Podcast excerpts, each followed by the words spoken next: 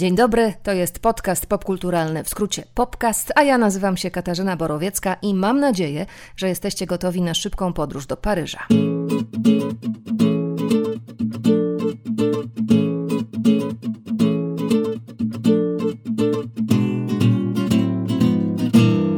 Paryżu toczy się akcja serialu Damiena Chazela The Eddie, w którym w jednej z głównych ról występuje Joanna Kulik. Damien Chazelle to oczywiście twórca Whiplash, La La Land i Pierwszego Człowieka, a w Paryżu w sierpniu zeszłego roku na planie serialu The Eddie razem z czworgiem innych polskich dziennikarzy miałam okazję zobaczyć, jak powstaje ta historia o klubie jazzowym, jego pracownikach, jego muzykach, jego właścicielach i miałam też okazję chwilę porozmawiać z Joanną Kulik. Serial będzie miał premierę 8 maja i dzisiaj trochę o nim razem z Joanną opowiemy. Sprawdzimy Sprawdzimy też, co robimy zamknięci w domach, a raczej co robią filmowcy, bo oni tworzą na przykład miniseriale internetowe i o jednej z takich produkcji opowie producentka Maria Gołoś ze studia Rozbrat Films. Co robimy w zamknięciu? To tytuł serialu Ireneusza Grzyba z udziałem Agaty Różyckiej, Jowity Budnik i Tomasza Włosoka. Do zobaczenia w internecie.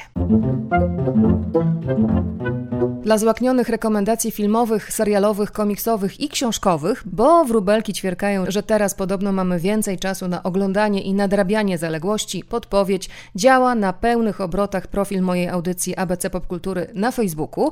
Na Spotify są dodatkowe filmowo-serialowe playlisty, wystarczy, że znajdziecie hasła ABC Popkultury albo podcast Katarzyny Borowieckiej.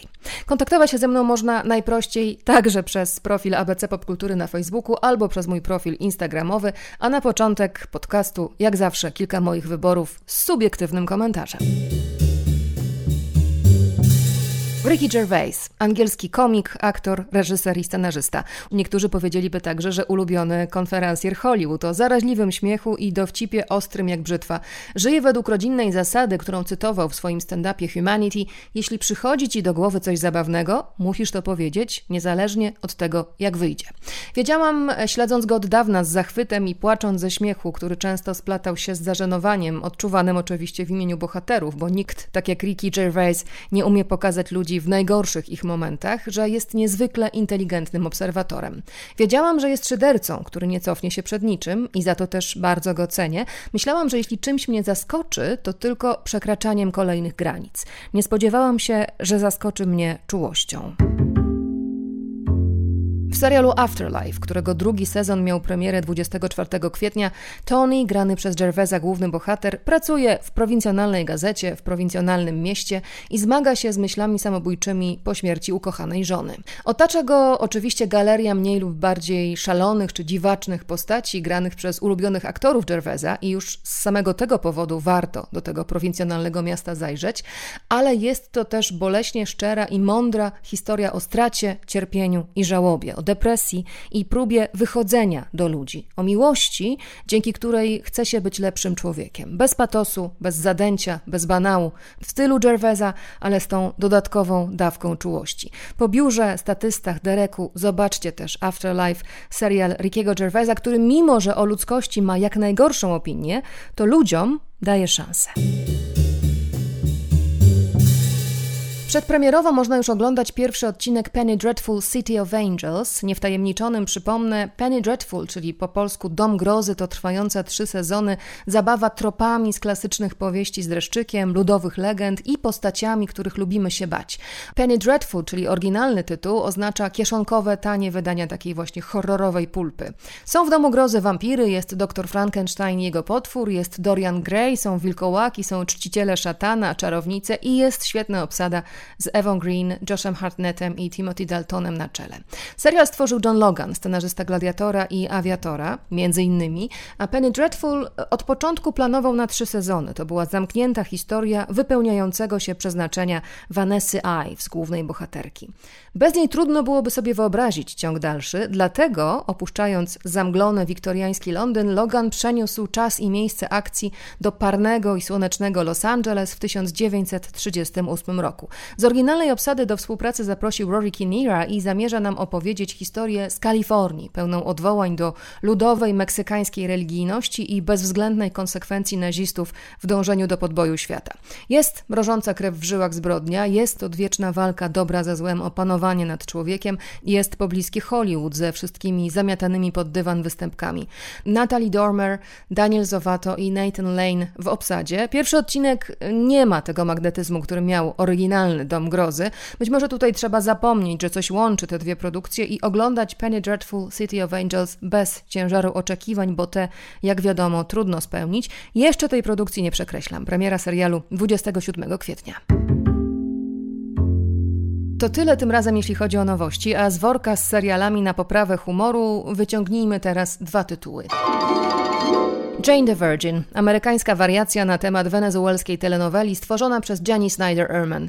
W wyniku pomyłki lekarskiej Jane Gloriana Villanueva zachodzi w ciążę. Możecie się tylko domyślać jej zdziwienia, bo, jak wskazuje tytuł Jane the Virgin, Jane nie miała jak zajść w ciążę.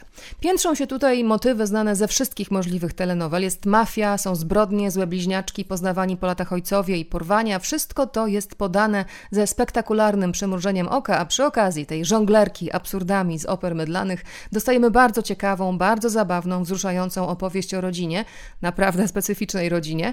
No i dostajemy Rogelio.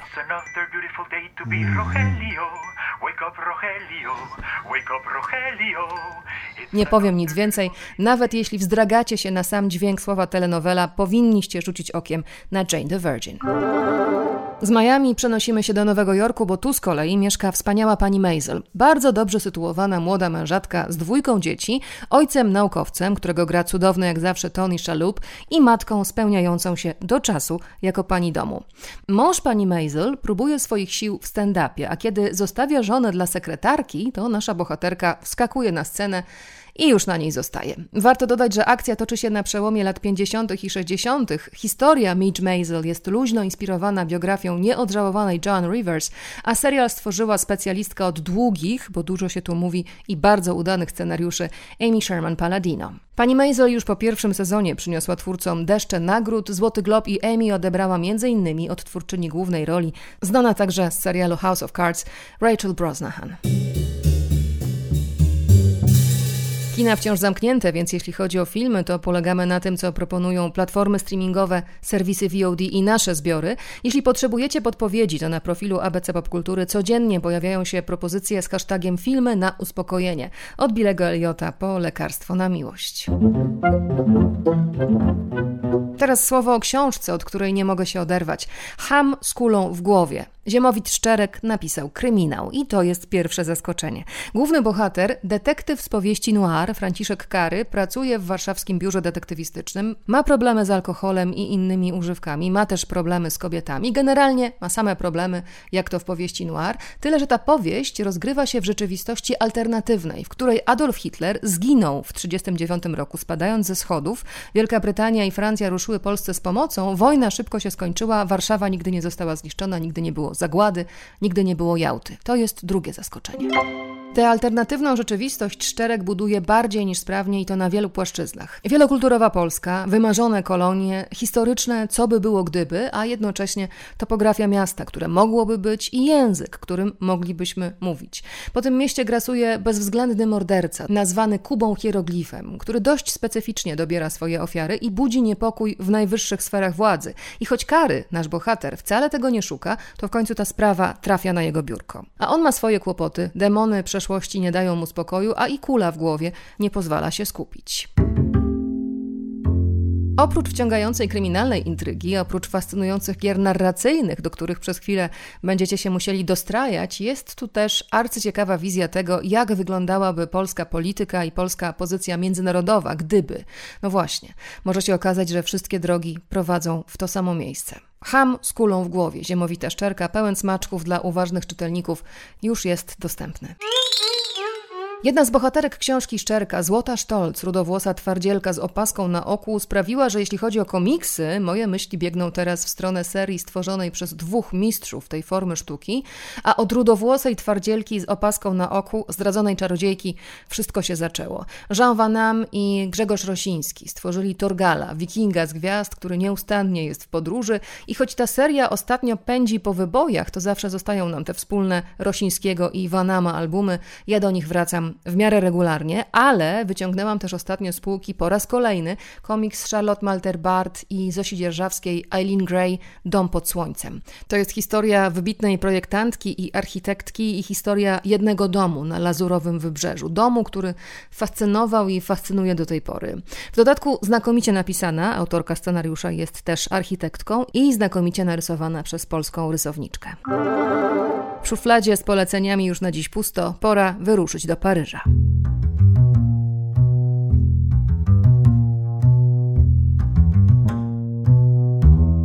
Pojechaliśmy tam w sierpniu ubiegłego roku w grupie pięciorga dziennikarzy, żeby odwiedzić plan serialu The Eddie Damiena Chazela według scenariusza Jacka Thorna. Napis The Eddie zobaczyliśmy na szyldzie nad wejściem do klubu jazzowego, w którym rządzi Elliot, grany przez Andre Hollanda, znanego m.in. z serialu The Nick czy filmu Moonlight. Elliot jest amerykańskim muzykiem. Nie wiemy, dlaczego przeniósł się do Paryża. Właściwie wtedy, w sierpniu 2019 roku, nic nie wiemy, bo oczywiście treść serialu była okryta tajemnicą, ale klub robi wrażenie. Scena, świetny zespół, sporo modnie ubranych, uśmiechniętych statystów i w tym kolorowym tłumie czekaliśmy na zielone światło, żeby spotkać się z grającą w serialu The Eddie jedną z głównych ról Joanną Kulik. Przypomnijmy, że wtedy, w sierpniu 2019 roku, była po wielomiesięcznym pobycie w Stanach, związanym z kampanią promocyjną nominowanej do Oscara w trzech kategoriach zimnej wojny Pawła Pawlikowskiego. Wkrótce po Oscarowej ceremonii urodziła dziecko i po krótkim pobycie w Polsce od kwietnia była już na planie w Paryżu. Bardzo stęskniona za rozmową po polsku, o czym przekonaliśmy się, kiedy zaprowadzono nas do jej przyczepy. O, ja się w ogóle cieszę, że tu takie odwiedziny mam wspaniałe na planie, że mogę sobie po, pomówić w swoim języku. O tym, jak serdeczna i otwarta jest Joanna Kulik, możecie się przekonać właściwie przy każdym z nią wywiadzie. My przy ciasteczkach ścisnęliśmy się na kanapie i zaczęliśmy dopytywać na szybko, żeby się zmieścić w tej przerwie między scenami, jak toczy się praca nad serialem firmowanym przez Szazela. Osiem odcinków podzielono między obok Szazela troje reżyserów: Laila Marakshi, Hołdę Beniaminę i Alana Pula. Super, ale mm, każdy blog robi inny, mm, inny reżyser. Teraz miałam sceny z reżyserką, która to było w ogóle strasznie ciekawe, bo ona reżyserowała po francusku, mówi też po arabsku. Myśmy grały po polsku, a sceny polskie były tłumaczone z angielskiego na polski, więc ona reżyseruje w tym swoich języka, języku jakby angielskie mm, zdania, na które patrzy, bo nie zna polskiego, ale my gramy po polsku. I to było tak dziwne, że w pewnym momencie miałam taki, taki moment, mówię, co, się dzieje? gra mówi w swoim języku, a nie słyszę swojego języka, bo jakby ta ich melodia reżyserii jakby jest innym rytmie niż myśli w twojego... Dziwne to był, dziwny to był eksperyment. Myśmy, bo ja byłam następnego dnia, to było, byliśmy z Agnieszką wykończone, ale dobrze wyszły te sceny. Wspomniana przez Joannę Agnieszka to Agnieszka Pilaszewska, która w The Eddie zagrała jej matkę. A jak pracowało się z samym Szazelem? Z Damianem Szazelem jeszcze inaczej się pracowało, no bo on, no to jest scenariusz głównie po angielsku, to on jest też współproducentem tego, no to jest tak jakby trochę jego dziecko, więc on mało takich uwag aktorskich, daje bardziej jakby tak technicznie sytuację rozwiązuje dużo improwizacji, bo to jest trochę taki w sposób dokumentalny kręcony, więc niełatwe to było na mnie, no bo jednak improwizowanie w obcych językach, no jest trudne jeszcze. Jak się nie jest takim jakimś super biegłym, no to naprawdę trzeba się tu nagłówkować, jakie zdania powiedzieć, żeby to jakoś miało sens emocjonalny, więc to było trudne, ale piękne też, no bo on jest taki radosny w sumie cały czas na planie, taki z taką pozytywną e, energią, z taką muzykalnością. Jego ten świat muzyków jazzowych od początku jakby interesował, on w tym siedzi i też tak reżyseruje, że naprawdę tu utwory zna na pamięć, no to jest muzyka na żywo, więc wykonuje się całe utwory muzyczne, momentami są jakby zatrzymywane i wtedy wchodzą dialogi. Skomplikowane to jest. Widziałam trochę materiałów, byłam zaskoczona, że to tak, mimo tego, że nie było takich uwag stricte emocjonalnych, to te emocje są gdzieś.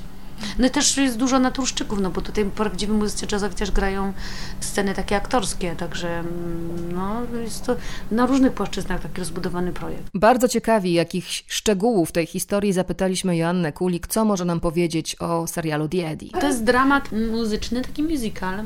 Główną postać takiego właściciela klubu jazzowego wcielił się Andrzej Holland, ja gram jego partnerkę i wokalistkę e, zespołu. No i jeszcze oczywiście cały czas ten ser też opowiada losy muzyków jazzowych. Jak to trudno jest być muzykiem jazzowym, no bo to muzycy jazzowi, zwłaszcza w takim klubie, no ten klub nie jest jakimś takim dobrze prosperującym klubem jazzowym, więc no nie tak finansowo cienko przędą, ale z drugiej strony też widać, że każdy robi to, co kocha, no ta muzyka jest gdzieś w każdym z muzyków, w Mai, wokalistce, to jest ich całe życie, więc oni w ten sposób mogą się, e, się wyrazić.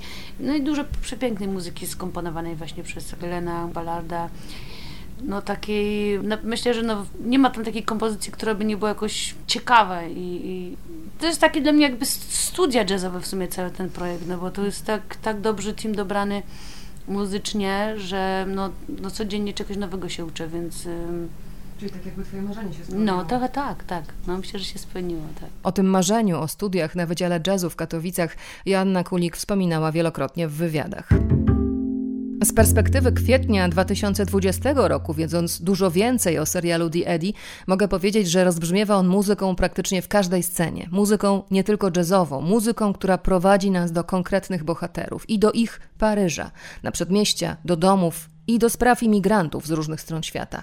Imigrantką jest oczywiście też bohaterka Joanny Kulik, wokalistka Maja, partnerka właściciela klubu Eliota. No myślę, że ona właśnie jest taką postacią, którą na, na początku poznajemy w momencie takiego kryzysu, tak, no bo gdzieś ten związek jakoś tak się nie układa dobrze. Ten klub też bardzo mało zarabia, więc no chce coś zmienić w swoim życiu. Poznajemy w takiej po, pogrążonej w depresji, ale potem ona gdzieś się z tego dźwiga i jest osobowością taką, która też scala cały ten zespół i walczy o ten zespół i walczy o tego swojego partnera. No to jest też rola złożona w sensie takim, że, że, że dużo jest takich odcieni smutku i radości i gdzieś fascynacji muzyką i też jakby y, momentów, w którym gdzieś ona odzyskuje swoją wartość. Ciekawie, to znaczy ciężko, ale, ale jest to jakoś tam rozwijające. No jest jednak, to jest moja największa rola po angielsku, więc nie jest to łatwe granie. Co jeszcze ciekawego? No zobaczycie, bo co, co, co to wyjdzie z tego wszystkiego. Ale no najfajniejsze są też te, te, te naprawdę te koncerty i te piosenki, dużo muzyki takiej ciekawej. Tutaj było tak, że wcześniej powstało powstały piosenki, a potem scenariusz. Także te, te, te było skomponowane 48 piosenek i potem do, do, do tych piosenek dobran, dobrana opowieść. Tak, tak, tak. Także tutaj jakby tym, tym, tym, tym rdzeniem są piosenki. Piosenki, przypomnijmy, napisane przez Glena Ballarda, które Joanna Kulik śpiewa w każdym odcinku. I może jeszcze zdąży o nich nam opowiedzieć. To też było miło, miło ze strony Damiana Szazra, że on mi powiedział, mówisz, Aśka, ty masz dużą trudność, bo jako jedyna osoba z, łączysz jakby dwa światy, że albo aktorzy grają, albo muzycy Y, występują, a ja jakby mam cały ten oddział do grania i cały ten oddział muzyczny. I cały czas muszę, jak nie jestem na planie, to gdzieś w studiu, żeby coś tam czegoś nowego się uczyć do śpiewania. Jakby I strasznie duża ilość ludzi jest po prostu, bo to jest sztab ludzi od tego całego, całej tej muzyki, tu od grania, tu coach od... Coach od... Jest? David Zonali, la call me, you Finish. Yes. Reżyser okay. skończyć też muszę. A więc jednak finish. Po tej rozmowie już oczywiście bez możliwości nagrywania poszliśmy obserwować próby na planie. Dopóki mogła, Joanna o wszystkim nam opowiadała, wszystkim nas przedstawiała z charakterystycznym dla siebie urokiem i energią, a potem już poprawki charakteryzacji i pełne skupienie. My z balkonu obserwowaliśmy powstawanie jednej ze scen piątego odcinka, sala pełna statystów, na scenie Joanna, czyli Maja z zespołem, a przy barze jednocześnie Elliot prowadzi jakąś ważną rozmowę. Kamera wędruje po całym klubie, Potem, kiedy mieliśmy okazję rzucić okiem na monitory, okazało się, że operatorzy pracują prawie jak przy dokumencie, cały czas podążają za bohaterami. Serial The Eddie z pewnością Was zaskoczy, bo to nie jest bynajmniej drugi La La Land, ale to znowu historia o tych, którzy marzą. Premiera 8 maja.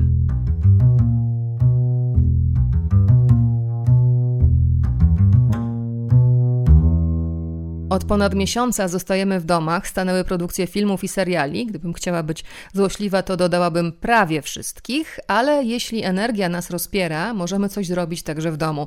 Intymne koncerty, spotkania autorskie, dzięki internetowi oczywiście odbywają się na całym świecie. Powstają też internetowe seriale. O jednym z nich pod tytułem Co robimy w zamknięciu, stworzonym przez Ireneusza Grzyba, opowie producentka ze studia Rozbrat Films Maria Gołoś. Serial powstał z chęci robienia robienia czegokolwiek po prostu, ponieważ jak wiesz, wszystkie nasze prace na planach głównie stanęły. Szczęściarzami byli ci, e, którzy byli w momencie postprodukcji albo są w momencie postprodukcji e, filmów. I tak naprawdę razem z Moniką Matuszewską stwierdziłyśmy, że może fajnie byłoby coś zrobić w tym naszym zamknięciu.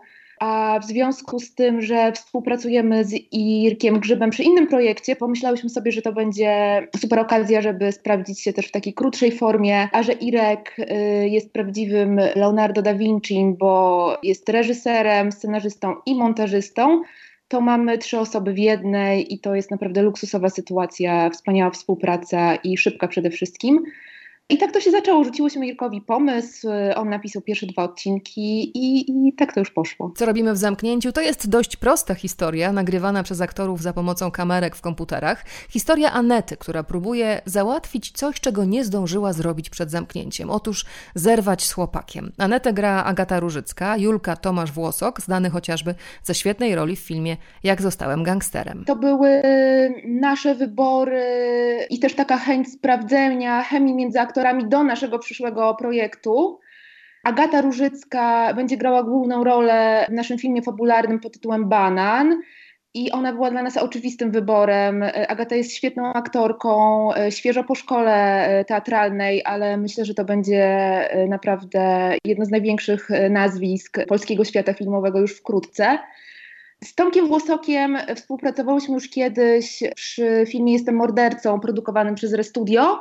Potem się okazało, że chciałyśmy sprawdzić tę parę Agata Tomek y, do, do właśnie do fabuły. I tak naprawdę idzie to troszkę też takim łańcuszkiem, ponieważ piszą do nas y, znajomi, odzywają się też znajomi naszych aktorów i troszeczkę w ten sposób działamy paczką przyjaciół albo nieznajomych, którzy potem się stają naszymi znajomymi. W jednym z odcinków pojawia się też Jowita Budnik. Jowita to był mój pomysł. Szukaliśmy jakiegoś y, wyjścia też poza grono y, przyjacielskie nasz, pary naszych głównych bohaterów. Pomyśleliśmy, że powinna się w naszym serialu pojawić mama. No i ja jakoś tak pomyślałam, że energia Agaty naszej bardzo dobrze złożyłaby się z y, energią y, Jowity.